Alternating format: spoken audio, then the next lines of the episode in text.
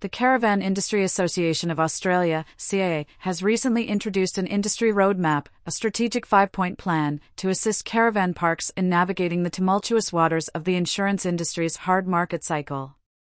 Developed in collaboration with the insurance sector and key national entities, the roadmap emphasizes the importance of risk mitigation, a data driven approach, and technological advancements to address the prevalent insurance related challenges in the caravan sector. The caravan industry has been under immense pressure lately, especially concerning public liability and property insurance policies. Over 1,400 caravan parks across Australia have felt the brunt of this, facing substantial premium hikes and challenges in policy renewals, according to the Hotel Conversation. Some parks, in a bid to maintain coverage, have had to make the tough decision of removing infrastructure assets.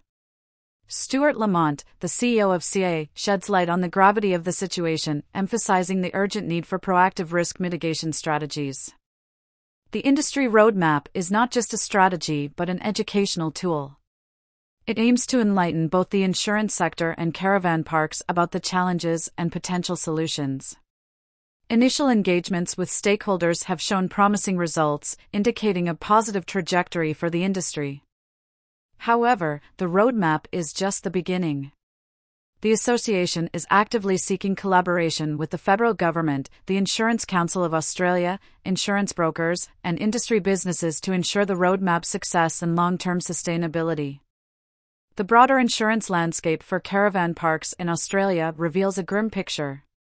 Many parks, like the family friendly club in Alice Springs, have had to remove popular amenities like jumping pillows due to insurance refusals, impacting local communities and children's development.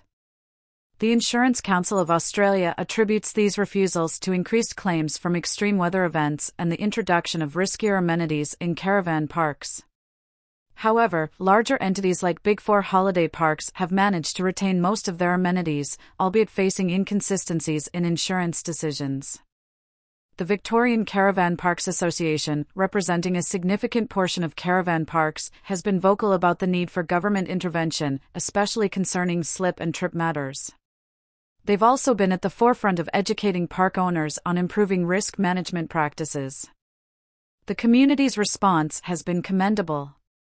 In places like Alice Springs, community members are brainstorming alternatives to amenities like jumping pillows, considering options that are both fun and insurable, such as basketball courts or soccer fields. The CIA remains optimistic. With continued efforts, collaborations, and the implementation of the industry roadmap, they hope to find a sustainable solution by early 2024, ensuring that caravan parks remain insurable and continue to thrive.